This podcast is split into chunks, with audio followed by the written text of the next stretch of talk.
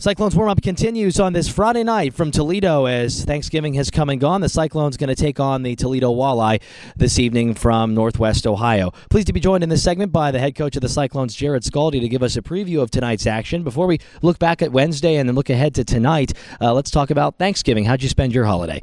Oh, my wife cooked a great meal. We had uh, probably about 14 of the guys over for dinner um, uh, in the afternoon, so it was uh, it was a great day. It was great to get the guys together and uh, spend some time together, the family and and the, the, the fellas here. So it was a great day, great weather, and uh, the boys had a lot of fun. It certainly was uh, a day following one of your best performances of the season. Your 5 2 victory over Kalamazoo, a, a, club that has played very tough all season long against not just you, but everybody. And uh, it was one of those things where we talk about consistency. You got it on Wednesday. Yeah, we had a, that was a full 60 minutes. Finally, uh, uh you know, we've been talking about our consistency. We talk about uh, competing hard for 60, and I felt we did all the things in the right areas. We shut down their, their top guys by by competing hard and managing pucks. I thought it was a, it was a good effort by everybody from the goaltending out. I thought everybody showed up for that game. Okay, now we look ahead to tonight where the Toledo Walleye Club that have kind of been up and down. Last time you played them, uh, they were able to get up on you after a couple of, of uh, turnovers during the second period of play. What is your game plan if there's anything different than you had this past Sunday? Well, I thought coming out, we, we, we the first half of the game here last Sunday, I thought we played well enough, and then we just started a few more turnovers. And the in the situation we are in with uh, you know four defensemen and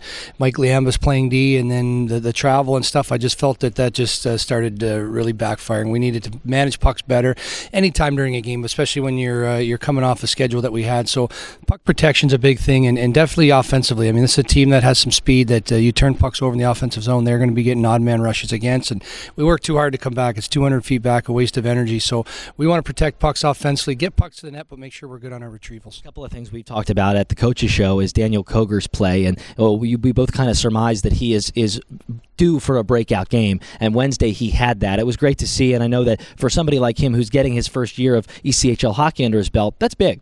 Oh, it was really big. I mean, he came, he had a great year last year in Laredo, and he wanted to come to the ECHL and get to the American Hockey League. And, you know, he's played very well for us all year, and finally he got rewarded with a big night like that. So, and we need that from him. I mean, we need, uh, we, we talked about it before, we need guys like him to step up. There's some other guys in there that haven't been scoring consistently um, that need to, uh, you know, help us out in that area. We're getting enough shots on net, but we're not, uh, we're not finding the, the goal production we need. And, uh, and, and that was a big jump start for him, big jump start for our team uh, against Kalamazoo the other night. And, uh, let's hope he can continue and some other guys can pick up the pace too. With the call ups that have happened for this club, it puts pressure on other guys to step up in positions. And um, of course, you mentioned Mike Liambas on defense, now playing a, a, where he used to play, at least for a time address how he has, has kind of made that transition and how he's played back there for you. I thought he did a great job. I mean, he'd, he'd played defense most of his life until the last three, four years in major junior. And um, But yeah, you know, everything he does, he does with authority. And that, that's what I like back there with him is when he passes it, he passes it hard. When it's time to get a puck out, he does everything with authority. And, uh,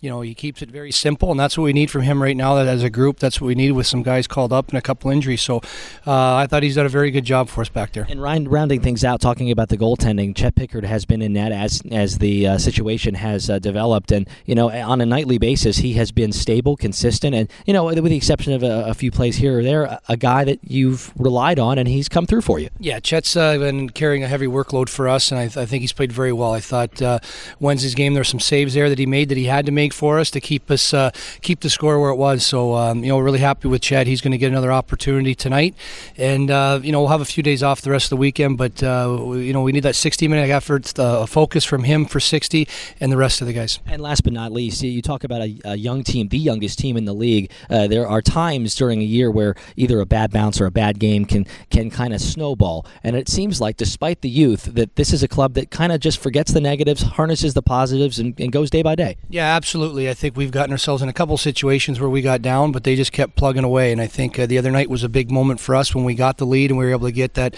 that that, that next goal instead of uh, the opposite way. So I think it was a big step for us, and uh, just got to carry that confidence into tonight. Best of luck tonight. Thanks a lot. Thanks, Nick. That's Cyclones head coach Jarrod Skalde. We'll come back and check our Coors Light out of town scores as we continue from Toledo. It's the Cyclones and Walleye on the Cyclones Radio Network.